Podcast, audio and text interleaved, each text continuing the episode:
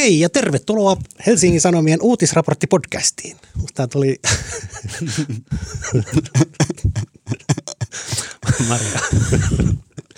Maria nauraa jo valmiiksi.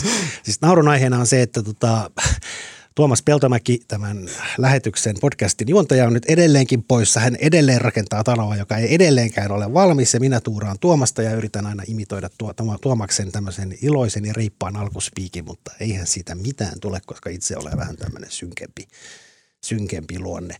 Minun nimeni on siis Marko Junkkari ja kanssani täällä Helsingin Sanomain 7. kerroksen studiossa ovat Maria Manner sunnuntailiitteestä. Päivää. Moi Maria, miten sulla menee?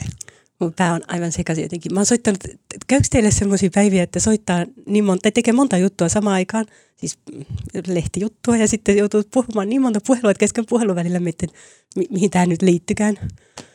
Joo, mulla on jotenkin sellainen hässäkkä uutispäivä. Joo, ja toisella puolella niin on Tommi Nieminen myöskin sunnuntailiitteestä ja pitää nyt sanoa ensinnäkin, että Tommilla on tämmöinen jonkinlainen semmoinen erityisominaisuus, vähän niin kuin semmoinen niin kuin supersankari.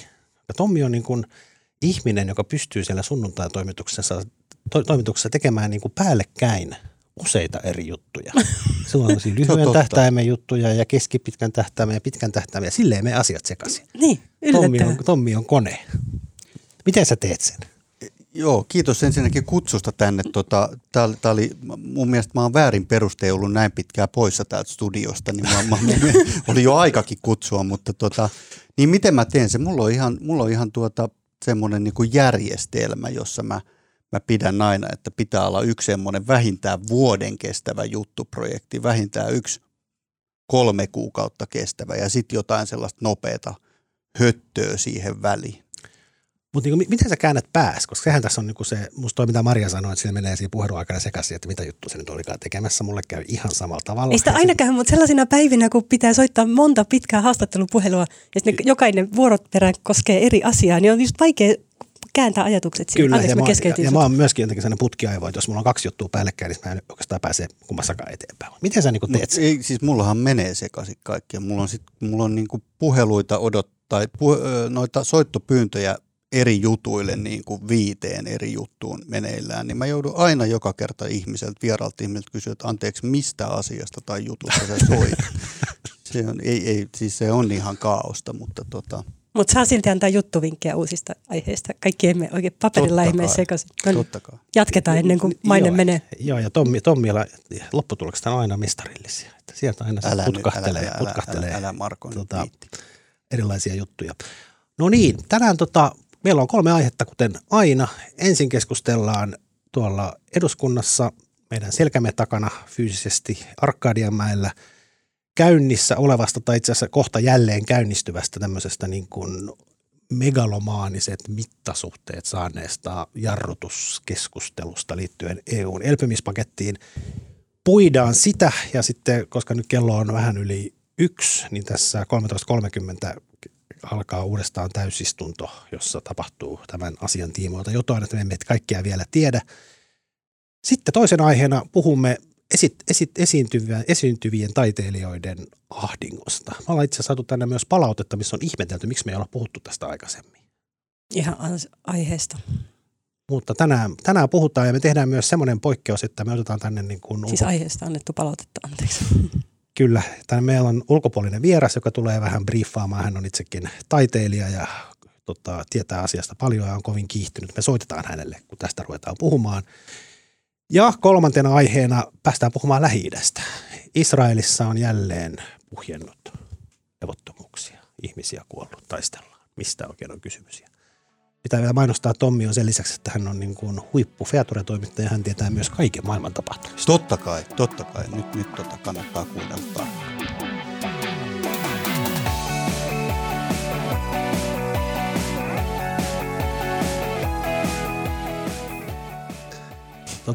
Ja vielä mainostaa yksi juttu Tommista.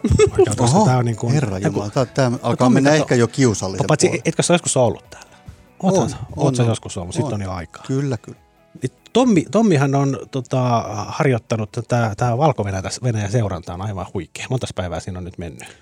Mä luulen, että tänään, kun mä illalla siis kirjoitan niitä twiittejä, tää on tämmöinen twiittisarja Valko-Venäjän konfliktista ja kansannoususta, niin tänä iltana on varmaan 279. päivä siitä, kun tietyllä tavalla voi laskea, että tämä viimeisin tämmöinen laaja protestiaalto vaalien yhteydessä alkoi Valko-Venäjällä, tietenkin liittyen diktatuuriin ja vilpillisiin vaaleihin.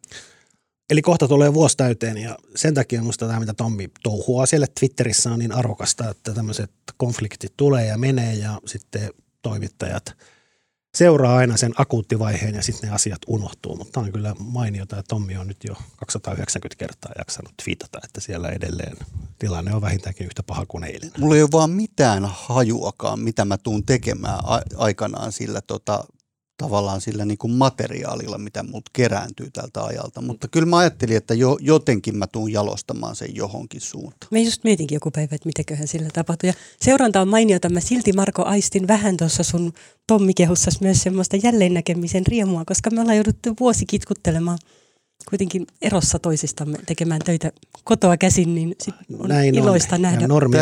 Normiaikoina me istuttiin siellä meidän pienessä toimituksessa kuin kanahäkeissä noin 2 metrin päässä toisistamme. Totta. No. Mutta mennään asiaan. EU:n elpymispaketti. Tämä viikko on ollut jotenkin hyvin kummallinen alkuperäisen suunnitelman mukaan. Tiistaina piti aloittaa tätä EU:n elpymispakettia koskeva keskustelu eduskunnassa ja alkuperäisen suunnitelman mukaan, jos nyt muistan oikein, sitä piti sitten keskiviikkona äänestää. Tästähän koko asiasta on etukäteen ollut nähty jo niin monta käännettä ja episodia. Kokoomus ensin ilmoitti äänestävänsä tyhjää, mutta sitten perui tämän ja eri puolueista on tapahtunut lipeämisiä ei-puolelle ja näin edespäin. Perussuomalaiset on alusta lähtien kyllä yksiselitteisesti vastustanut tätä. Mutta tiistaina alkoi sitten tämmöinen erikoinen episodi, jossa perussuomalaiset rupesi aloittamaan tämmöisen jarrutuskeskustelun. Sitähän nyt ei ensin tietystikään tajuttu jarrutuskeskusteluksi, koska kansanedustajilla on oikeus puhua niin pitkään kuin sanottavaa riittää. Ja perussuomalaiset rupesivat puhumaan. Ne silloin tiistaina keskiviikon välisenä yönä puhuivat muistaakseni 4:40 vai 4:20. Sitten otettiin tauko, sitten keskiviikkona jatku, sitten viime yönä taas tai toissa yönä taas se katkaistiin, jatkettiin viime yönä ja nyt se on taas poikki ja nyt kello 13:30 jatkuu. Sitten tässä on nähty tämmöisiä niin kuin erikoisia prosessiteknisiä asioita, eli tässä perussuomalaiset kaavaili silloin tiistain ja keskiviikon välisenä yönä, että ne olisivat pyytäneet tämän lakiesityksen jättämistä pöydälle ja sen asian käsittelyn lykkäämistä tyyliin syksyyn. Mutta puhemiehenä toiminut Anu Vehviläinen, joka veti sitä keskustelua, hän keskeytti tämän asian käsittelyn, että pystyttiin estämään tämä pöytääminen, mikä olisi varmaankin silloin yön tunteena voinut mennä läpi, koska salissa oli vaikka siellä hallituspuolueiden ja jaapuolen ihmisiäkin päivysti, mutta siellä oli kumminkin pääosin perussuomalaisia pitämässä tätä puhekonetta yllä ja muutamia kristillisiä ja ehkä joitain muita. Ja sitten eduskunnan varapuhemies Juho Eerola perussuomalaisista sanoi, että jälkikäteen, että jos hän olisi ollut silloin vetämässä istuntoa ja tämmöinen hetkellinen enemmistö olisi syntynyt oppositiolle, millä olisi pystynyt lykkäämään tämän äänestyksen hamaan tulevaisuuteen, niin hän olisi kyllä sallinut opposition sen tehdä. Ja tästähän nousi sitten kauhean älämölö. Siis Anu Vehviläinen tavallaan aavisti tämän tai tiestän, eikä päästänyt Juho Eerolaa puikkoihin, mutta se, että Juho Eerola sanoo ääneen, että hän olisi varapuhemiehenä, joka pitäisi olla neutraali toimija, niin kumminkin on tavallaan ottanut selkeästi kannan oman puolueensa perussuomalaisten linjan mukaan ja sallinut heidän sotkea tämän, siirtää tämän äänestyksen.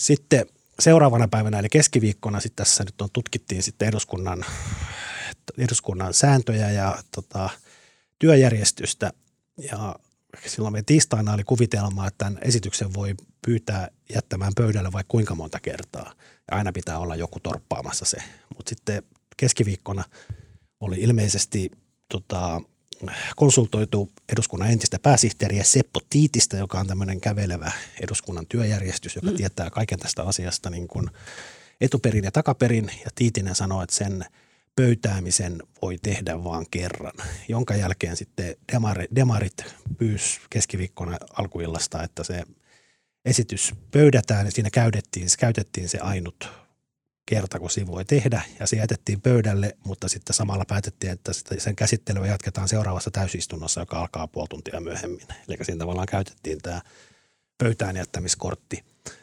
Sitten viime yönä perussuomalaisten Vähämäki yritti nyt tehdä tätä samaa uudestaan, koska perussuomalaisten tulkinnan mukaan sen voi jättää pöydälle vaikka kuinka monta kertaa.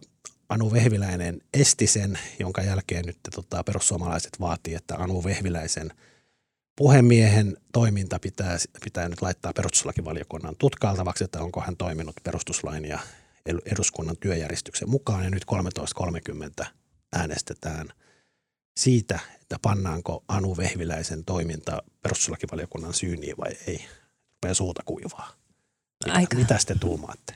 Tästä kaikesta. No oikeastaan mulla on enemmän kysymyksiä. Onneksi sä oot noin hyvin perillä, niin sä osaat varmaan vastata. Mutta ensinnäkin koskee sitä, että onko tämä nyt jotenkin, tai lähdetään siitä. Mua joskus hämää, kun politiikan toimittajat leimaa kaiken niin kuin teatteriksi tai showksi tai näytelmäksi tai niin edelleen. Se tuntuu välillä vähän kyyniseltä, että kyllähän tässäkin tapauksessa perussuomalaiset käsittääkseni ihan aidosti vastustaa sitä pakettia. No siitä ei ole kahta sanaakaan. Näin. Ja lisäksi mielestäni heillä on ihan hyviä argumenttejakin siitä, että kertaluontoisuudesta ja niin edelleen. Mennään siihen. Mutta siis onko tämä teatteria vai onko tämä pelkästään teatteria vai näetkö se tällä? Näitä tämmöisiä vastaavia jarrutuskeskusteluita on nähty aikaisemminkin. Ensimmäinen nähtiin muistaakseni vuonna 1934 tai 1935. Näitä on siis tapahtunut 4 kertaa aikaisemmin, että sen takia vetää lähtee se, että 30-luvulta liikkeelle. Okei, laitteet tulee pitkä.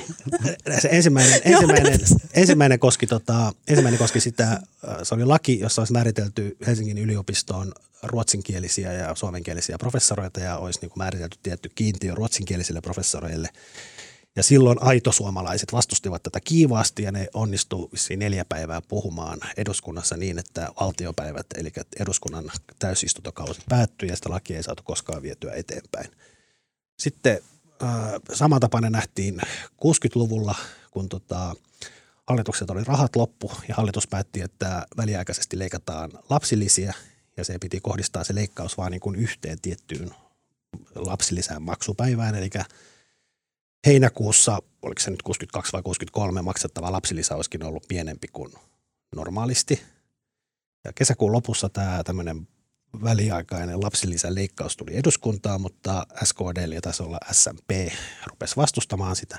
Ja ne onnistui jarruttamaan sitä lakia niin pitkälle, että se meni yli siitä lapsilisän maksupäivästä, joten sitä leikkausta ei pysty toteuttamaan. Mutta eli niin, silloin oli jotain konkreettisia. Ja me jatkan vielä. Ja sitten oli, seuraava kerta oli 70-luvun alussa, kun koitettiin estää tämän yliopiston hallintouudistus, missä oli näiden vasemmisto-opiskelijoiden haaveilema tämmöinen mies ja ääni hallintomalli, missä jokaisella opiskelijalla olisi ollut yksi ääni yliopiston hallinnossa siinä, missä professorillakin. Ja sitä vastusti sitten taas kokoomuslaiset ja liberaalikansanedustajat. Sitäkin onnistuttiin lykkäämään se kuin viikko, että se ei enää ehditty äänestää siinä kyseisten valtiopäivien aikana. Ja sitten oli Paavo Väyrysen tämä 94 legendaarinen EU-äänestyksen viivytys, jonka ideana oli lykätä Suomen eduskunnan EU-äänestys yli Ruotsin EU-kansanäänestyksen. Eli eduskunta tietäisi ennen kuin se äänestää, mitä Ruotsi teki. Ne puhui 4,5 päivää ja silloinhan Vesa Laukkanen onnistui tekemään tämän eduskunnan kaikkien aikojen puhumisennätyksen 6 tuntia jotain. Ja ne Väyrynen ja Laukkanen ja vissiin jotkut muutkin, ne puhui 4,5 päivää, jonka jälkeen eduskunnan puhemiehistö antoi periksi ja sanoi, että siirretään suosiolla se eduskunnan äänestys viikolla eteenpäin, eli yli sen Ruotsin kansanäänestykseen. Pointti on se, että näissä kaikissa se siirtymä, se niin kuin jarrutusaika on ollut niin kuin tyyli viikko tai korkeintaan 2. Ja siinä on ollut niin selkeä tavoite, mitä on haluttu tehdä. Mutta eihän tässä ole. Ei, ja me itse asiassa soitin tullessa tänne meidän kollegallemme kirjeenvaihtaja Jenni Virtaselle Brysseliin ja kysyin, että onko tässä joku niin kuin takaraja, että mihin mennessä Suomen pitäisi tämä oikeasti päättää.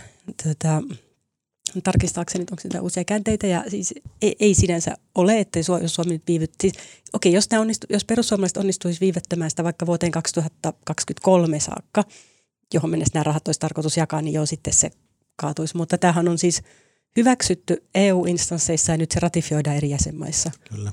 Ja se on ainakin vähän aikaa sitten vielä 8 maata, jotka ei ollut, minusta osa niistä on vielä tällä viikolla ehkä päättämässä. Mutta joka tapauksessa on vielä muitakin maita, joissa sitä ei ole ratifioitu. Ja tietysti ne elvytysrahat haluttaisiin jakoon varmaan mahdollisimman pian. Joten kun, sikäli varmaan haluttaisiin päätöksiä ennemmin kuin myöhemmin, mutta sillä, että viivytetäänkö sitä nyt viikko tai ehkä kuukauskaan, niin sillä ei ole sinänsä merkitystä sen paketin hyväksymisen kannalta. Ei, ja tässä vielä varsinkin, jos se lopulta äänestyksessä kuitenkin hyväksytään. Mä näen, että Tommi on patoutunut sanomaan, jota on sekunniksi vielä keskeytän. Ja tässä on vielä, kun se jotenkin ongelma on jotenkin, varsinkin ulkopuolelta tarkastellen se, että siis perussuomalaiset silloin tiistaina, jolloin tämä jarrutus alkoi, niin silloin perussuomalaisten ryhmänjohtaja Tavio muun muassa perusteli sitä jarrutusta sillä, että persut haluaa, että pääministeri Sanna Marin saadaan täysistuntoon puhumaan tästä. Sanna Marin oli tiistaina vapaaehtoisessa koronakaranteenissa käytyään jossain EU-kokouksessa, mutta keskiviikkona Marin oli siellä. Mut ei se tavallaan mitenkään vaikuttanut tähän asiaan. Tämähän nyt näyttää niin kuin vahvasti siltä, että tässä on ainut tarkoitus on kaataa se koko paketti, ja siitähän herää sitten niin kuin aika iso ja ongelmallinen kysymys, että eikö eduskunnan nyt kumminkin, joka on ylin päättävä elin Suomessa, niin eikö niiden pitäisi saada äänestää, mikä on enemmistön tahto ja mikä on vähemmistön tahto, ratkaista asia ja katsoa, niin kuin, tehdä tämä niin kansanvaltaisesti ja demokraattisesti. Mutta perussuomalaisethan estää nyt niin kuin tämän äänestyksen. Ja siis tämähän tarkoittaa sitä, että siirrytään tämmöiseen, jos tämä toteutus, mikä voidaan lykätä vuosikausia, niin mikä ei tule onnistumaan, mutta tämähän tarkoittaa tämmöistä vähemmistödiktatuuria. Joo, todellakin näin. Ja siis mun täytyy sanoa, että mä oon ollut tosi pettynyt tässä Juho Eerolaan, koska mä itse asiassa ajatellut, että Juho Eerola on varapuhemiehenä ollut ihan jees niin kuin sen aikaa. Milloin hänestä tuli varapuhemies?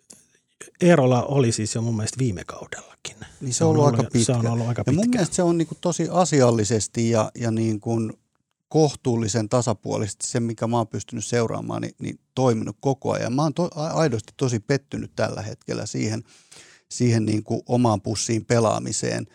Ja meillähän on tällä hetkellä, nyt mä annan niin kuin todellista kredittiä tällaisille kypsille naispoliitikoille, jotka on pelastanut kerta toisensa jälkeen meidän demokratian nimenomaan helvetillisen pitkinä yön tunteina, koska mä muistan hyvin tämän Väyrysen ja Vesa Laukkasen, ja jos siinä oli jotain muitakin, niin viivytystaistelun silloin varmaan keväällä 1994.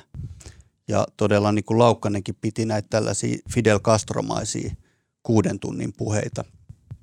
Ja silloin niin kuin Riitta Uosukainen oli se, joka pisti tulitikut tuohon niin kuin silmiin ja veti niin kuin yön ympäri siellä.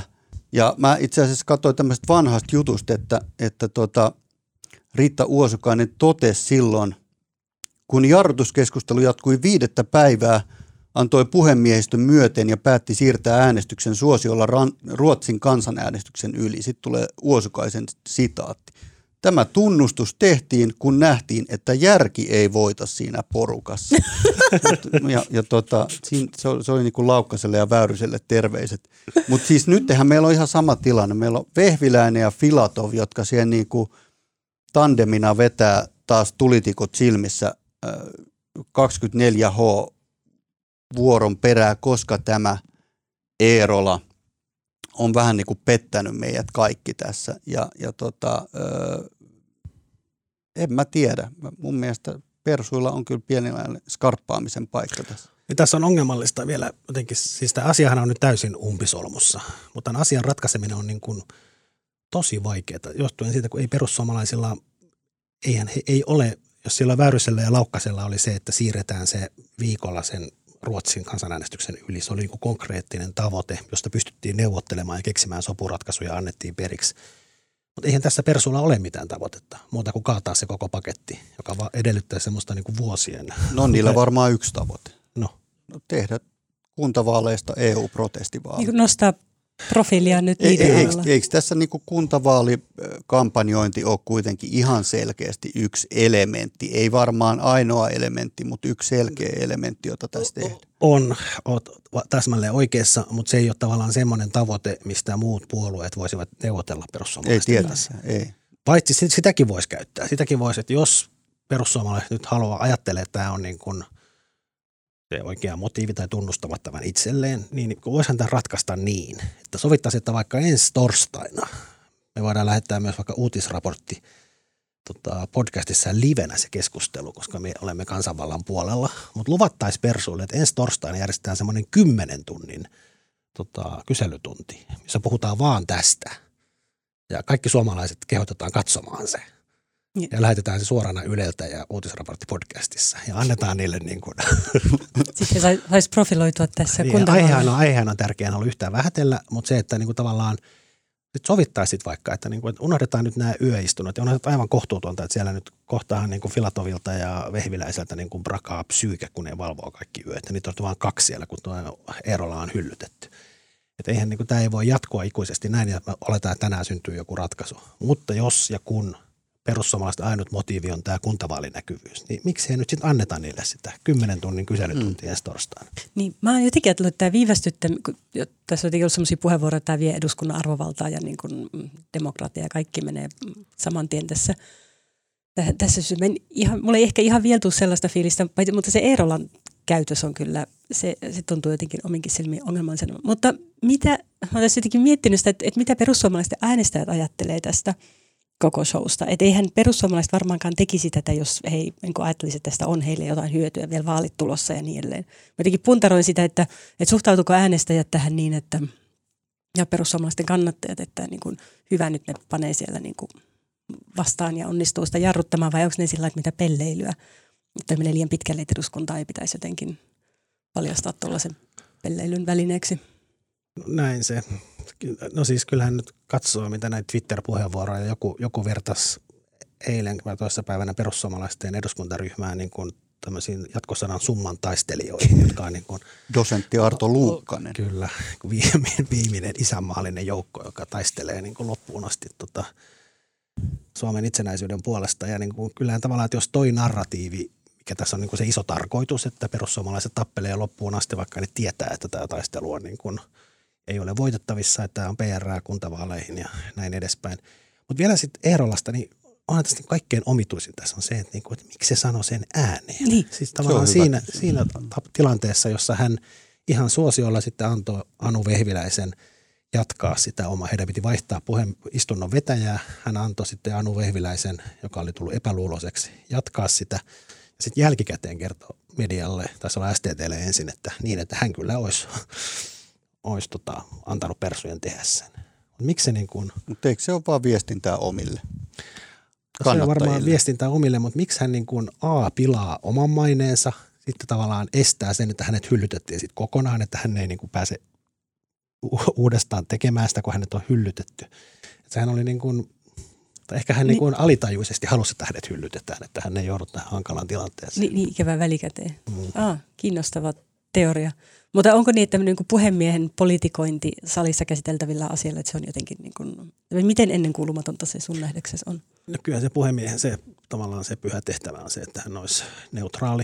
Siis puhemies voi joissain tilanteissa, mitä on aina välillä nähty, etenkin mun mielestä varapuhemiehiltä, niin nehän on joskus pyytänyt puheenvuoroja ja kipittänyt omalle paikalleen sinne saliin, pitänyt jonkun poliittisen puheenvuoron. Tai muistellut jotain, vaan jos on ollut kysymys jostain vanhasta asiasta, mistä kyseinen puhemies on ollut aikoinaan päättämästä vaikka ministerinä, niin ne on voinut käyttää puheenvuoroja ja esiintyä tavallaan niin kuin kansanedustajina istunnossa. Mutta kyllä siis lähtökohta on se, että puhemies on neutraali. Puhemies ei myöskään äänestä. Mutta yksi asia muuten, mikä mua on tässä hämmentänyt, koikuvaikusta pikku yksityiskohdalta, mutta silti hämmentänyt minua ehkä kaikkein eniten parina viime päivänä tai eilen tänään on se, että miten voi olla epäselvää esimerkiksi se pöydälle jättäminen, että kuinka monta kertaa se voi tehdä. Se tuntuu niin perusasialta, että mä luin tänään sitä eduskunnan työjärjestystä kun luin uutisia, tätä pykälää 57, tässä on, että ensimmäisessä käsittelyssä sekä 54. kohdat tarkoitettu käsittelyssä asia pannaan tämän jälkeen kannatetusta ehdotuksesta kerran pöydälle. No, mä en tiedä, missä se niin kuin epäselvyys tästä tulee, mutta joka tapauksessa, kun on tottunut ajattelemaan, että Suomi on semmoinen niin kuin maa, jossa niin kuin perusasiat, jotenkin hallinto ja päätöksenteko, rutiinit ja jotenkin byrokratia suurin piirtein toimivat, niin tänä keväänä, tämä ei ole ainut kohta. Esimerkiksi Yliviikarin tilanne ja koronakriisi, kaikki se oli ennakoimatonta, mutta niin kuin toistuvasti semmoisia asioita tuntuu, että niin kuin päätöksenteko korkeimmalla tasolla jotenkin ei ole sellainen selvyyttä, että miten jossain aika perusasioissa niin kuin pitäisi menetellä. Miten, Marko, voi olla tällaisesta asiasta epäselvyyttä?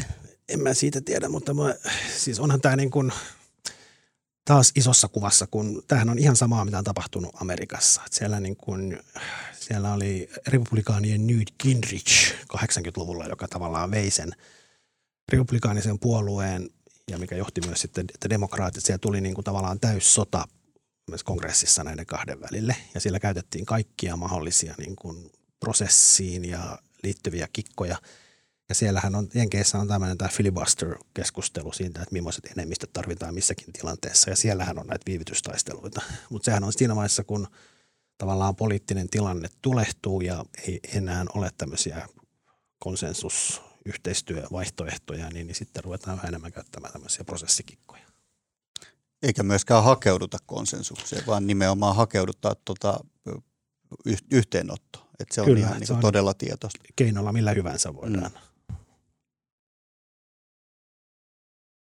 Katson kysyvästi. No niin, siirrytään seuraavaan aiheeseen, koska mä olisin vasta voinut puhua vaikka tunnin vielä. Mutta myös se käsittely on käsittääkseni juuri nyt alkanut, joten tämä meidän lähetys saattaa vanhentua ennen aikaa, joten ei ennakoida sitä päätöstä nyt.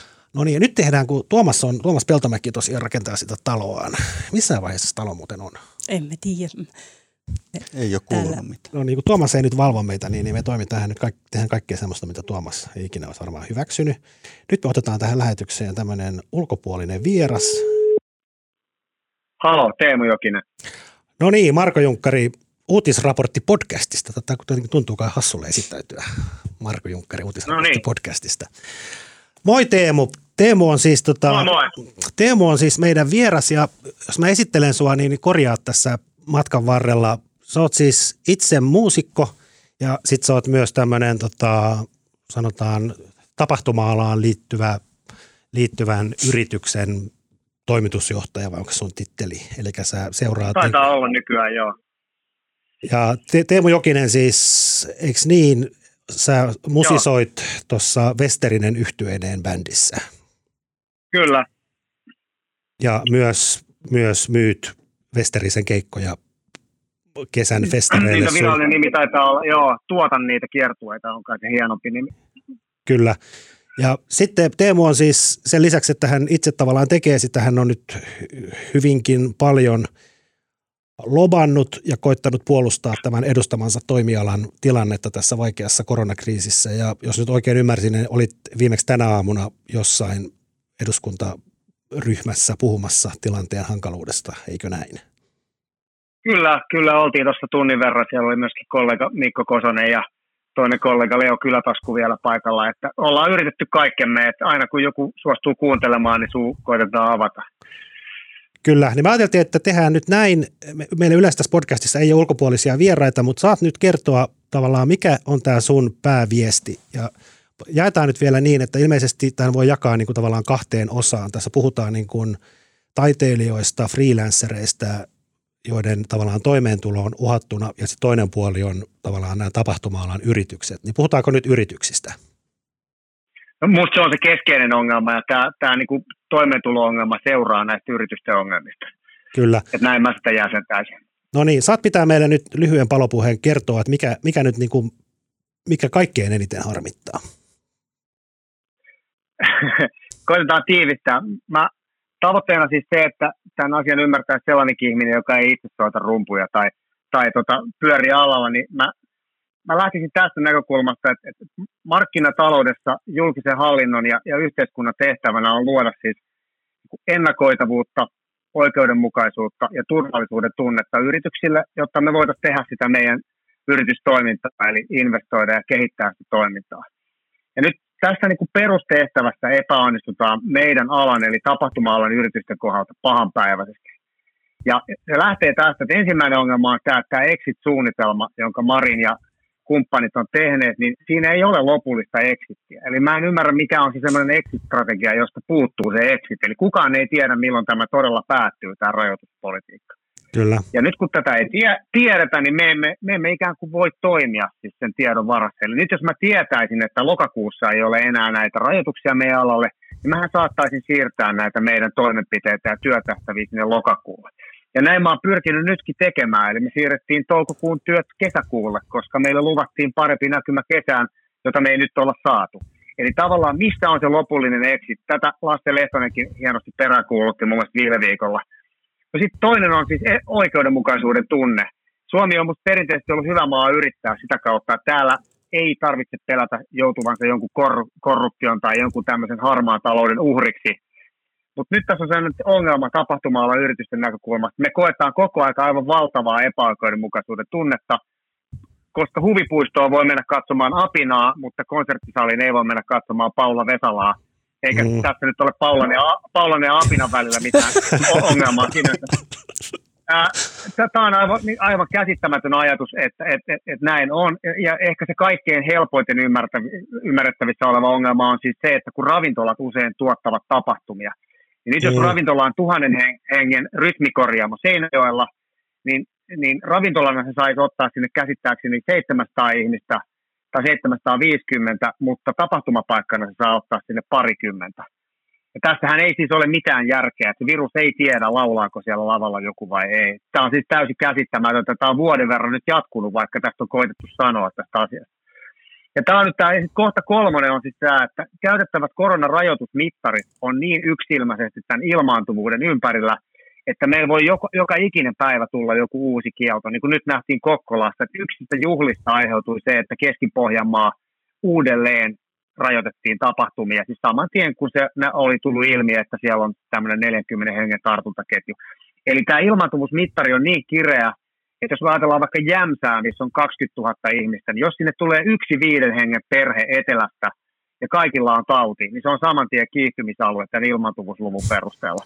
Ja näinhän tämä siis ei voi mennä jatkossa. Meidän täytyy saada tähän joku systeemi, jollaisena mä olisin nähnyt tämän Mika Lintilän tapahtumatakuun. Eli nyt jos valtio haluaa olla näin ekstra kireä näiden rajoitustensa kanssa, niin olisi ollut reilua, että me oltaisiin saatu tämä tapahtumatakuu. Eli kun sitten se meidän Jämsän konsertti perutaan, kun se perhe tulee sieltä etelästä sairastuneena, niin me oltaisiin saatu Mika Lintilän pussista sitten korvaus siitä. Mutta jostain syystä Lintilä ei saa tätä lainsäädäntöä hanskaan niin, että me saataisiin tämä kesäksi voimaan. Eli tämä on nyt tämä kohta kolme, eli ei ole turvallisuuden tunnetta yrittää, kun ei voida tietää, että mitä huomenna tapahtuu. Et mä kertaan vielä siis ennakoitavuus, mistä se exit on, oikeudenmukaisuus, miksi emme ole ravintoloiden kanssa samalla viivalla, ja turvallisuus, minkä takia meitä ei voida kohdella niin, että me voitaisiin luottaa siihen, että kun meille sanotaan, että huomenna voitte esiintyä, niin se todella pitäisi. Minusta nämä kaikki asiat olisi siis hoidettavissa kuntoon. Nämä on ihan poliittisen päätöksenteon kautta tehtävissä kuntoon, vaikka vielä nyt tässä ensi viikolla, kun joku vaan ottaisi tämän asiakseen ja hoitaisi kuntoon. Tässä se suurin piirtein nyt on. Joko voi sanoa, että kesä on festareiden osalta aika lailla menetetty?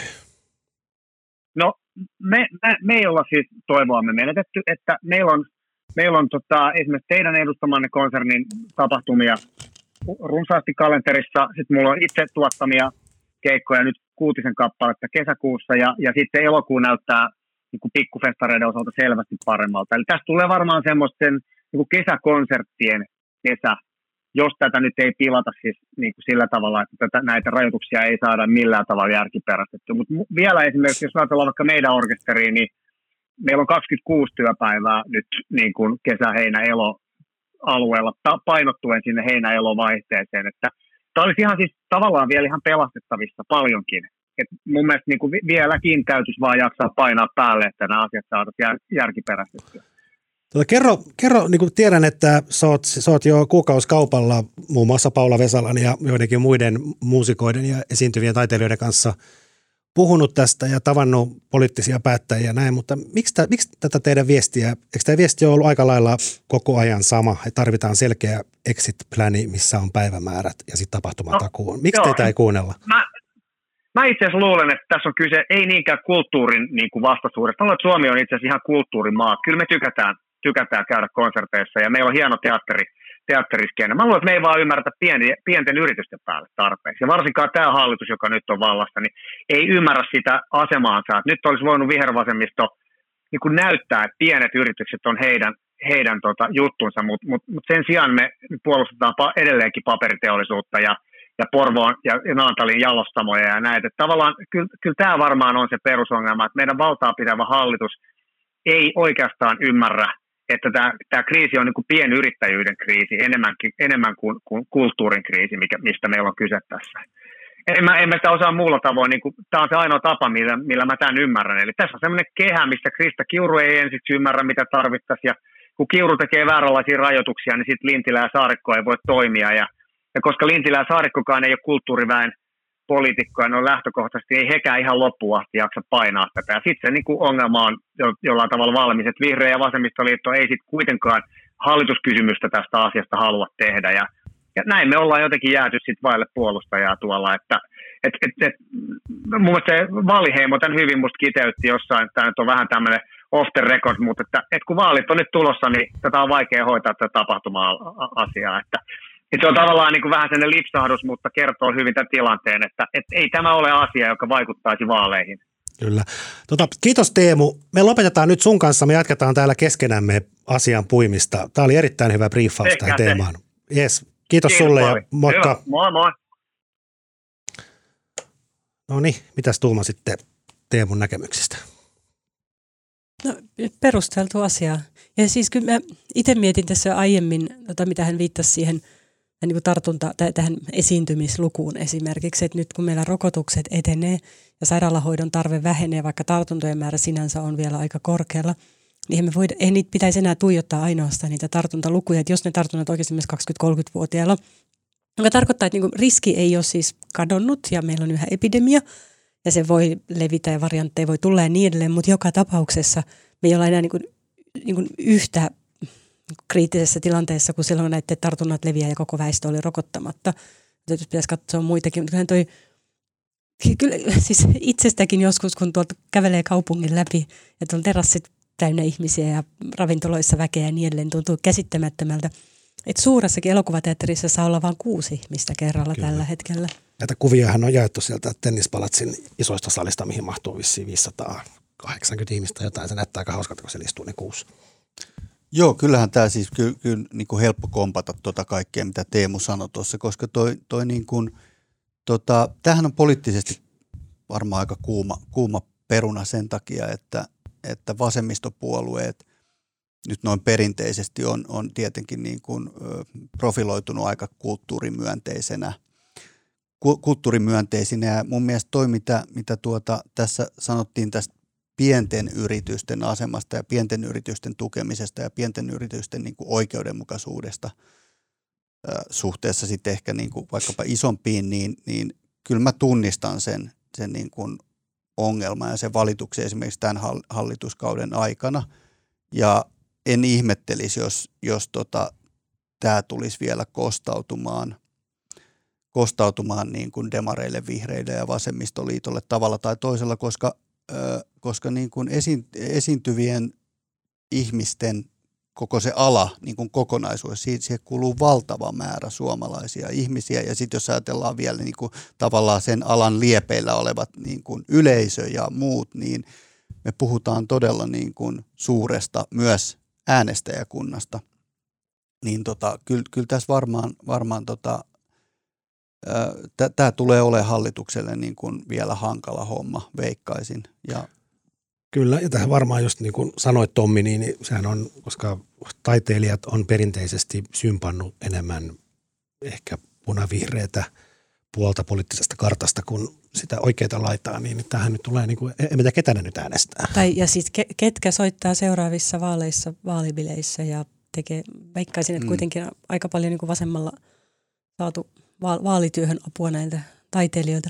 Tiedättekö te, mä puhuin tänään aamupäivällä puhelimessa, mä huomaan, että mä puhun nyt tänään hirveästi puhelimessa, niin tosiaan siis ollut sellainen kiireinen päivä, mutta keskustelin tuon yhden viulistin kanssa niin kuin, Satu Maija Aalto, joka on siis esiintyvä taiteilija ja viulisti aiemmin eli elätti itsensä pitkälti keikoilla, esiintymällä ja nyt yli vuoden siis on tekemässä opetustyötä, mutta kuitenkin iso tulonlähde oli esiintymiset, muusikon hommat ja hän siis kuitenkin yli vuoden ollut niin tavallaan siinä tällaisessa melkein kaikki on peruttu. Syksyllä oli lyhyt jakso, että jotain tuli. Ja se on aika karua. Siis hän on niin kuin itse vielä virallisesti opiskelija, vaikka siis opintotuet on jo käytetty, mutta hän on elättänyt itsensä töillänsä, että sillä on vähän välinputoja, mutta ei varmastikaan ainut. Mutta hänen tulossa on kuukaudessa reilusti alle 1 000 euroa. Ja hän puhui hyvin avoimesti nyt rahasta. Hän sanoi, suostui. Keskusteli siitä, että hänellä jää elämiseen vuokranmaksun jälkeen kyllä tosi vähän kuussa rahaa. Säästöt on tässä vaiheessa tosi monelta syöty. Sanoi, että kollegat on pantanneet, myyneet soittimiaan ja tosi ahdistunutta, kun ei tiedä mikä se tilanne tulee olemaan jatkossa. Hän oli saanut 1 apurahan muusikkojen liitolta, joka oli 1 000 euroa. Ei sillä käynyt ihan kauhean pitkälle pötkitä. Ja sitten mä kuulin, että noita kaiken niitä korona-apurahoja, joita on taas tulossa nyt uusi potti. Niitä on hakenut siis 9 000 ihmistä ja niitä myönnetään ilmeisesti noin 3 500. Että ne korvauksetkin ei riitä kyllä paikkaamaan mitenkään sitä tarvetta. Kyllä, ja kysehän ei ole vaan niin kuin näistä viulisteista tai rumpaleista tai muusikoista. Kyllähän siellä alalla on, siellä on äänimiehiä ja roudareita ja siellä on kaikkia muitakin, jotka on nyt niin kuin, varmaan monet vaihtanut alaa tai sitten jäänyt täysin vaan työttömäksi ja on himassa. Joo, ja varmaan sitä epäoikeudenmukaisuuden tunnetta ei ainakaan vähennä se, että esimerkiksi viime syksynä, kun oli todella se lyhyt slotti, jossa niin kuin esimerkiksi teatterit saiko ne pitää 50% täyttää katsomoja taisi olla, niin mä ehin siinä välissä käydä niin kuin muutamissa teattereissa silloin, niin kaikki näytökset, kaikki teatterit, missä mä kävin, niin siellä oli niin viimeisen päälle hoidettu se koronaturvallisuus, kun voi ikinä olla. Siellä niin kuin tasan tarkkaa katsottiin, että jokainen direktiivi täyttyy. Että ne kyllä niin kuin, ne oli panostanut siihen ja ne otti niin kuin todella vakavissaan ne STM ja muiden niin kuin käskytykset siinä, niin mä ymmärrän tuon kiukun todella hyvin, koska tavallaan niin kuin helposti tuntuu siltä myös, että vaikka me itse tekisimme mitä tahansa, niin se ei jotenkin niin kuin sada meidän laariin yhtään. Kyllä, ja joissain maissa on tosiaan tehty tämä avaaminen tai exit niin, että on annettu joku päivämäärä. Ymmärtääkseni tämä on just sitä, mitä tämä Teemukin olisi kaivannut, eli olisi sanottu, että toukokuun 15. päivä tai kesäkuun 15. päivä, niin silloin parhaan tiedon mukaan pandemiatilanne on tämä ja silloin saa järjestää tilaisuuksia näillä ja näillä reunaehdoilla. Jos tämä muuttuu, niin silloin yhteiskunta korvaa ne tappiot. Silloin kun tässä on niin kuin, jos mä oikein ymmärsin ja oletan ymmärtäneen, niin Teemu toivoisi, että tai jos se olisi heinäkuun 15. päivä, mutta olisi joku päivämäärä, että ne voisi sopia ne keikat jonkun päivämäärän jälkeen ja sitten tavallaan tietää sen, että se firma ei mene konkkaan, jotta jos ne keikat sitten kumminkin peruuntuu. Marko, miksi tällaista ei ole saatu aikaa? Mä ymmärrän, että viime keväänä niin kun ei oltu ehkä ehditty miettimään, mutta tässä olisi nyt ollut kuitenkin aikaa miettiä korvauksia ja erinäisten alojen tilannetta. Mä en vilpittömästi vaan sanoa, mutta mun mielestä toi tavallaan kommentti siitä, että kyse ei varmaan ole kulttuurin vastaisuudesta, eikä sitä, miksi joku vastustaisi kulttuuria, koska kulttuuri on niin kuin kaikille ihmisille tärkeää ja poliitikoille niin kuin kaikissa juhlapuheissa niin kuin alleviivaamisen vaativa asia, ei varmasti. Mutta nimenomaan ehkä, mä luulen, olisiko se tosiaan se, että tässä ei niin kuin ymmärretä niin kuin pienyritysten toimintaa. Ja kyllähän tämä niin kuin, mä luulen, että kyllähän tuo niin kuin tiivistää voi sanoa niin, että tässä niin kuin muut keskusta on niin kuin pitkin matkaa luvannut Lintilän suulla ja muuten vähän liikaa. Ja sitten muut ei ole oikeastaan tehnyt mitään. Tässä on niin tämmöinen jotenkin mustaan hallitukselta iso epäonnistuminen. Mitä Saarikko on tästä puhunut? Tämä kuitenkin, siis hän on kulttuuriministeri, joka on puhunut viime aikoina aika paljon muista asioista. Turpeesta. On. Kulttuurialahan julkisti sen oman exit-strategiansa, joka tuli niin kuin viikkoa ennen, kun ruvettiin puhumaan näistä koko Suomen exit-strategiasta. Mutta niin kuin tuossa äsken puhuttiin, niin siinä oli sinänsä niin kuin siinä oli kytketty näihin leviämislukuihin ja tähän niin kuin tauti tautitilanteeseen, että millaisilla ehdoilla missäkin vaiheessa voidaan järjestää. Ja siinä on se oli aika yksityiskohtainen se kulttuurin exit-strategia. Eli se oli siis sillä tarkkuudella, että miten, jos voidaan järjestää tilaisuus, niin miten varmistetaan, että ei tule vessajonoja ja muuta. Mutta siitäkin puuttui ne päivämäärät. Siinä ei ollut niinku se tavallaan se, mitä Teemu just kaipasi, että pitäisi tietää, milloin hän voi ruveta myymään niitä Westerinen yhtyeineen keikkoja. Niin, me tiedetään, että Suomen kesä on lyhyt ja niin edelleen, että se tapahtuma-aika. Ehkä semmoinen asia, mikä jäänyt mietityttää, on tullut jotenkin useimmiltakin taiteilijoilta viime aikoina vastaan, on se, että he jotenkin pelkää, että tästä jää semmoista pidempiaikaista katkeruutta. Ja se ei liity vaan siihen, että on ollut vaikeaa nyt hetkellisesti, vaan se tunne siitä, että heidät on niin helppo siirtää syrjään ja jotenkin unohtaa tai sivuuttaa täysin. Ja vähän niin kuin, että tulee semmoinen vaikutelma, että heille ei ole paikkaa tässä yhteiskunnassa, että heitä ei sillä tavalla tarvita. Että on jotenkin ajatellut, että heilläkin on oma roolinsa ja paikkansa tässä yhteiskunnassa ja sitten soittajana tai muusikkoina tai mitä hyvänsä tekeekään. Ja sitten tällaisessa tapauksessa, tuolla on kuitenkin maan näkyvimmät tyypit, niin kuin Vesalat ja muut, pitänyt tästä nyt siis tosi pitkään näkyvästi ääntä ilman, että sillä on ilmeisesti ollut mitään merkitystä kauheasti. Joo, mä kuuntelin radiosta keskiviikkona, kun se oli tämä pyöreän pöydän keskustelu, missä tavallaan puhuttiin tästä samasta aiheesta. Ja siinä oli niin kuin myös pyöriteltiin sitä, että onko tämä niin kuin tapahtuma-alan tavallaan tapa, millä ne on viestinyt, tai miten, siis ei sanottu, että se on ollut väärä, mutta niin kuin tapa, millä tästä pitäisi puhua, että onko kysymys korvaamattomasta kulttuurista, siitä, mikä tavallaan luo tämmöisen suomalaisen identiteetin ja määrittelee meidän paikkaamme tässä maailmankaikkeudessa, vai onko kyse euroista ja bisneksestä ja liiketoiminnasta. Ja ne on niin kuin vähän molemmilla kärjillä mennyt, ne on puhunut tästä niin kuin yritysten ahdingosta ja siitä, että on yksi toimiala muiden joukossa ja voi olla kasvuala ja tehdä Suomelle, tuottaa meille vientituloja ja sitten toisaalta tässä kulttuurisesta merkityksestä, mutta niin kuin, mä tiedän, kumpi viesti olisi ollut sitten tehokkaampi. Ei näköjään kumpikaan, kun oikein tulossa on aika huono. Se, kyllä muakin se huolestuttaa tässä, että tavallaan kuinka pitkät jäljet tästä tulee jäämään koko kulttuurikentälle sen takia, että nyt mä oon huomannut, itse asiassa yksi hetki, jolloin mä jotenkin niin kuin havahduin siihen, kuinka vakavia asioiden kanssa mulla on tekemisissä, oli se, kun Popedan rumpali Laku Lahtinen pisti keikkasettinsä, siis keikkarumpusettinsä, sen The Popeda-setin myyntiin verkossa. Ihan rouheeseen hintaan, mutta joka tapauksessa oli joutunut niinku myymään tota keikkasetin. Ja silloin mä tajusin vaan sen, että Popedanhan on tietenkin Suomen myyvimpiä rock-artisteja ja niin kuin normiaikoina heillä on varmaan kohtuullisen hyvät tulot kaikilla bändin jäsenillä.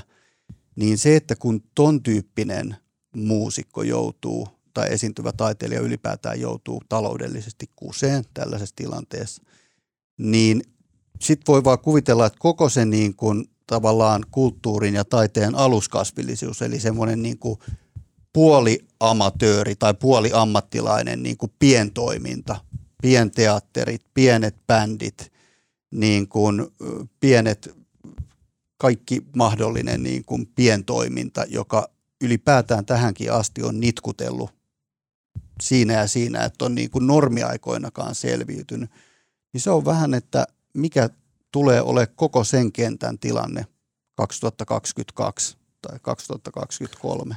Voi olla karu nähtävä. Kyllä.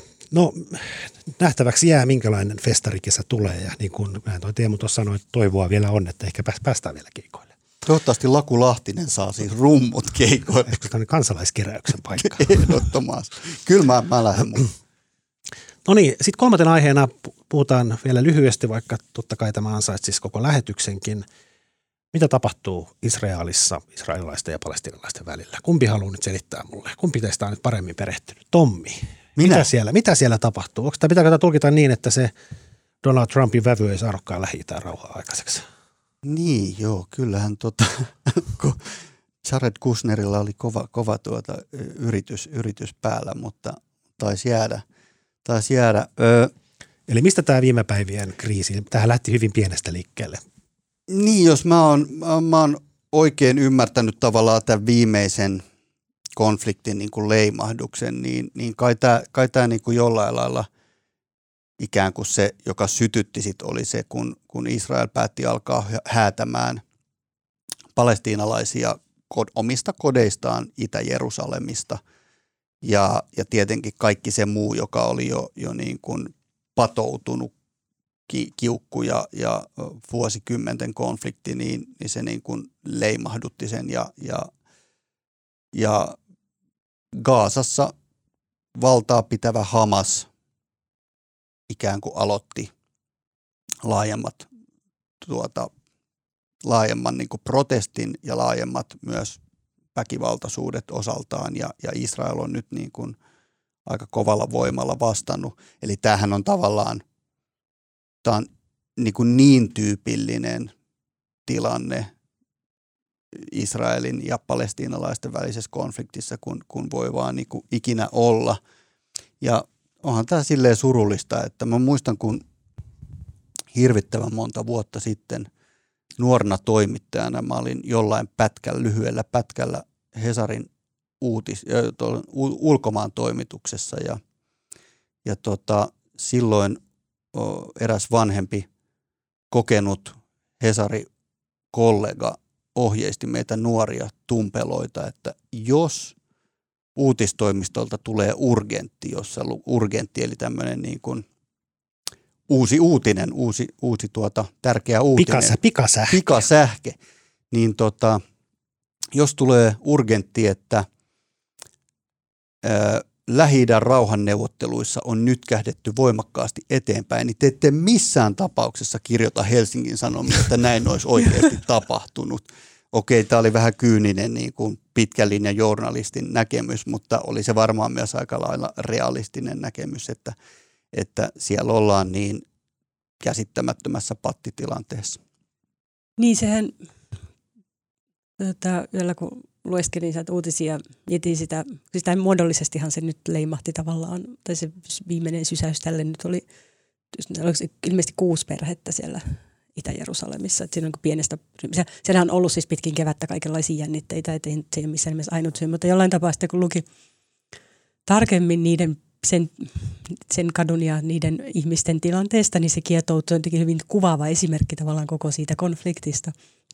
Siis että nämä perheet on alun perin asutettu sinne silloin 1948. Israel sai alkunsa ja menettivät kotinsa niin kuin sen alueella ja sitten on niin kuin juridisesti ollut hyvin sekava. Siellä oli niin kuin Jordania piti valtaa ja niin edelleen, vaikka se tavallaan meille niin kuin näyttäytyy helposti nämä uutiset. Itse asiassa Hanno Juusola sanoi tänään hyvin Lähi-idän tutkimuksen professori Ykkösaamussa jotenkin puhui siitä, että kun tavallaan median huomio keskittyy ikään kuin siihen, nyt Hanno anteeksi jos siteraan väärin, mutta näin sen niin kuin ymmärsin, että niin kuin hetki tämmöisiin niin kuin yksittäisiin tapahtumiin, kun jossain niin kuin leimahtaa riittävän paljon, että se ylittää uutiskynnyksen, mutta siis se konfliktihan jatkuu siellä, sehän jatkuu siellä näiden niin kuin uutistapahtumien välilläkin koko ajan, että se ei ole kadonnut minnekään. Ja siksi ehkä tällaiset niin kuin sinänsä pieniltä tai yksittäisiltä näyttävät asiat, niin niissä voi kiteytää tosi paljon sitä laajempaa konfliktia ja sen jotenkin luonnetta, jossa palestiinalaisia häädetään mailtaan voimakeinoin jo aika epäoikeudenmukaisestikin, vaikka se niin kuin sinänsä ehkä menisi Israelin mukaan ikään kuin lakien mukaisesti. Niin, sehän tässä on iso kysymys, että tavallaan onko tässä aineksia uuteen intifadaan, eli tällaiseen tavallaan kiihtyvään niin kuin konfliktiin vaiheeseen ja nimenomaan ehkä palestiinalaisten puolelta myös kiihtyvään kansannousuun siellä, että kun sehän vuosikymmeniä on se konflikti kulkenut niin kuin ikään kuin tavallaan ollaan menty sellaiseen kiihtyvään intifadaan, sitten on ehkä yritetty vähän liennyttää, on saatettu 90-luvulla, päästiin rauhanneuvottelussa tosi pitkälle. Mutta ei se silloinkaan johtanut maaliin. Ja sitten alkoi uudet intifadat. Ja nyt ollaanko me taas tulossa ikään kuin sellaiseen niin kuin huippuvaiheeseen siinä konfliktissa. Se on ihan mahdollista, mutta ei se ole väistämätöntä. Mä en ole nähnyt tässä nyt sattunut se, mikä on kunnon analyysiä siitä, että mikä tämän esimerkiksi Israelin poliittisen kriisin merkitys on näille tapahtumille. Että siellä on ollut tosi pitkään umpikujassa tilanne. Onko se pidetty hetkonen 4 vaalit? Ja Netanjahu ei silti saa sitä hommaa pyörimään. Ja sitten toisaalta palestiinalaisten puolella mä kävin itse joskus, sitten ei ole kovin monta vuotta, kun mä kävin siellä siis länsirannalla. Ja juttelin ihmisten kanssa ja se oli silloin hyvin selvää, että palestiinalaisetkin on niin hyvin kyllästyneitä omaan hallintoonsa ja johtoon. Ja siellä on kuitenkin ne niin samat vanhat kuppet vallassa, joita ei saada vaihdettuja. He oli niin kuin, suhtautu hyvin niin kuin toivottomasti siihen omaankin johtoonsa. Mutta... Joo, mä oon varmaan ennenkin tässä lähetyksessä kertonut. Mä oon siis käynyt Gazassa joskus 10 vuotta sitten. Ja ehkä se on se, kun mä en ole tämmöinen parkkiintunut ulkomaan toimittaja. Mä oon tosi vähän ollut tämmöisellä kriisialueella. Mutta kyllä se Gaza, niin kun, siis olihan se kyllä niin kun ihan järkyttävä paikka. Et se on semmoinen pieni kaupunki, joka on ammuttu aivan tuusan nuuskaksi. Ja käytiin siellä jossain lastensairaalassa, missä on rajattomia 4-vuotiaita ja muuta. Et kyllä mä en muista niin kun sen syvän järkytyksen siitä näkemästäni silloin. Että Ja nyt sitä pommitetaan taas tuusan nuuskaksi ja sitten ehkä taas... Antaako EU sinne tukea, että sitten niitä taas korjataan ja sitten ne pommitetaan taas? Joo, synkkää on. Mutta siirrytään, nyt meidän pitää lopettaa lähetys ja siirrytään meidän loppuosioon. Eli kun nyt helteet jatkuu viikonloppuun, vai jatkuuko ne? Ehkä ne jatkuu. No ehkä vähän hyytyy, mutta ei ne täysin niin kuin, ei tänne mitään uutta jääkautta ole tulossa. No niin, kun viikonloppuna ollaan tämmöisessä normaalissa suomalaisessa kevätsäässä, eli sateessa, ja olette ystävienne kanssa jossain piknikillä ja haluatte viihdyttää kavereita jollain tarinalla, niin mistä aloitatte? Ja mä ehdottaisin, että otetaanko ensiksi meidän lukijan suositus? Joo, koska se meinasi olla sama, mitä mäkin olin suosittelemassa. No hyvä, mä nappaan sen sulta. Elikkä Eveliina Paljärvi, joka on meidän... Eikö voi sanoa melkein, että ohjelman fani. Hän on se ihminen, joka Twitterissä aina pilkkaa meitä, kun me ei päästä siihen tunnin tavoiteaikaan. Päästiinkö me nyt? Ei me vissiin päästä. Ja se Eveliina itse asiassa, jos päästiin, niin Eveliinahan on luvannut ostaa meille kaikille oluet, jos me joskus mennään alle tunnin. Ensi kerralla. Kello on muuten varttia. Me muuten ollaan aika tarkkaa tunnissa. Siis Marko sanoi joka lähetyksen alussa meille, että nyt alle tunti. No niin, mutta Eveliina Paljärvi, me pyysimme tähän loppuosioon myös kuulijoilta suosituksia ja niitä saa lähettää lisää. Toivottavasti lähetätte. Eveliina lähetti jo pari viikkoa sitten tämän ekan pyynnön jälkeen kirjasuosituksen. Tämä kirja on vuonna 1953 ilmestynyt Josef Wahlbergin Herkkusuun kasvatus, ajatusviiva sinistä forellia ja mustia tryffeleitä. Eikö niin? Ja se on... Eveliinan mukaan Euroopan historian kuin kulinaristin mestariteos. Käydään läpi sota-aikoja ruokamuistojen kautta ja hän suosittelee lukemaan sitä vain juuri syönneenä. Tiedättekö te mitä? Mä ostin, siis tämä kävi ilmi just ennen lähetystä teille jo te tiedätte, mutta kuulijoillekin tiedoksi, että Eveliinan suosituksesta mä ostin siis ton kirjan isälleni syntymäpäivälahjaksi. Tiedätte, miten vaikea on ostaa vanhemmille lahjoja, mutta se vaikutti niin mistä sä löysit sen kirjan? Divarista. Sehän on siis vuonna 1953 ilmestynyt. Se niin tuskin löytyy akateemisesta.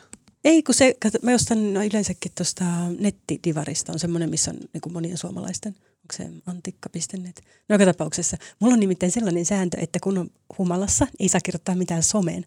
Ja sitten jostain syystä mä ajattelin, että saa tehdä jotain järkevää, ja sitten mä päädyin ostamaan kirjoja netistä. Ja mulla on käynyt niin, ja nyt sattuu olemaan hauska ilta. Mä olen juonut kohvinia, ja sitten mä joskus tilannut kirjat, mä en edes muista sitten, kun ne tulee jostain. Ja sitten pahinta on se, että netistä ei näe, miten paksuja ne on. Mä oon tilaillut semmoisia, siis jollain 1800-luvun Portugalilla kirjoitettuja jotain afro-brasilian historiaa käsitteleviä videoita, jotka on niin paksuja ja niin vaikeat kieltä, että mä en pysty lukemaan sitä, kun ne lopulta saapuu. Mutta joka tapauksessa nyt mä kuitenkin tilasin myös jotain hyödyllistä.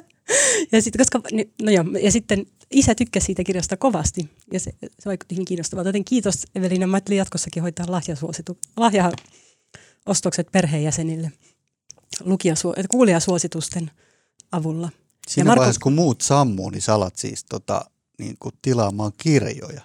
No ei kukaan ollut ehtinyt sammua vielä, mutta mä menin kotiin eikä mä oon nukuttanut. Ja sitten kun mä ajattelin, että mä en koske silloin someen, koska tulee tehty jotain tyhmää. Ja sitten ei kuitenkaan jotenkin viitsinyt esimerkiksi lukea tai jotain, mutta tekee mieli tehdä jotain semmoista kevyttä ja silti hyödyllistä. Ja sitten kirjojen ostaminen jotenkin aina tuntuu siltä, että se ei voi mennä ihan hukkaan. Ja sitten, no joo, joka tapauksessa. Mun täytyy Marko myös sanoa, että mulla ei huono omatunto siitä, miten lyhyesti me ehdittiin puhua niin vähän aikaa Israelista ja Palestiinasta, että me jatketaan siitä ensi kerralla. Todellakin jatketaan. Tommi, mistä sä haluat puhua kavereille? Mulla olisi niin kuin todella koronaturvallinen suositus. No. Siis mikään ei ole koronaturvallisempaa kuin se, että menee Suomenlahdelle mahdollisimman ahtaassa ja pienessä aluksessa. Eli mä itse harrastan merimelontaa ja se on kyllä niin kuin, se on paitsi koronaturvallista, niin se on helvetin hauskaa. Helsingissä on vaikka kuinka monta melonta seuraajilta, joilta voi vuokrata ihan kohtuuhintaa kiikkeriä, kajakkeja ja jos ette muuta paikkaa keksi, niin tulkaa Kiittööhön meidän mökkipaikalle, niin siellä meillä on kaksoiskajakki siellä, niin saa tulla kokeilemaan. Siis kutsut sä kaikki. Joo. Eikä nyt meidän kaikki 10 000 kuulijat suuntaavat Tommin mökille. Mutta laittakaa viestiä. Ei ole enää niin koronaturvallista. Laittakaa viestiä etukäteen. No niin, hyvä. Menikö toi sun suositus tuossa samassa? Kuittasit sä niin kuin tämän? Se oli se sama. Ja sitten samalla kiitän.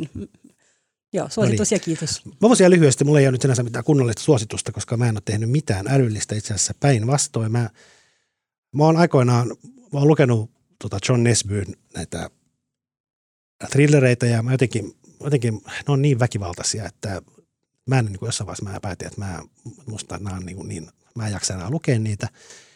Mutta jostain syystä mä tällä viikolla taas rupesin ensin lukemaan yhtä. Ja mä jotenkin niistä ei sit, kun sen aloittaa sen, mä luin Harry Hole vissiin osaan 10 ja 11 tällä viikolla. Ja mä vaan eilenkin viime yönäkin mä luin vissiin 2:30, kun mä en vaan saanut sitä kirjaa laskettua alas kädestäni. Oho. Taitavaa kerrontaa. Se pärjät vähillä yönillä. Se on taitavaa kerrontaa, mutta ei se kyllä semmoista hänen kirjojen väkivaltaisuus vaan kasvaa kirjalta. Se kertoo jotain susta, Marko. Ai, että mä kestän nykyään enemmän. Niin, sä oot parkkiintunut. No niin, kiitos. Kiitos. Siinä kaikki kiitos tällä kertaa. Ja oot Maria ihan oikeassa, että me meni nyt Lähi-itä tosi lyhyellä, mutta meillä on myös tämä, että enää katso tunnin aikaraja. Ja sitä paitsi editori josta niska. Kyllä. Eli kiitos Tommi Nieminen, kiitos Maria Manner ja nyt mä yritän täältä kaivaa tämän oikean muotoisen speakin, jota mä en löydä, mutta mä vedän tän nyt lonkalta, eli tekniikan, äänen ja kaiken muun sikasiistin meille tekee Janne Elkki. Kiitos kaikille. Kiitos. Kiitos.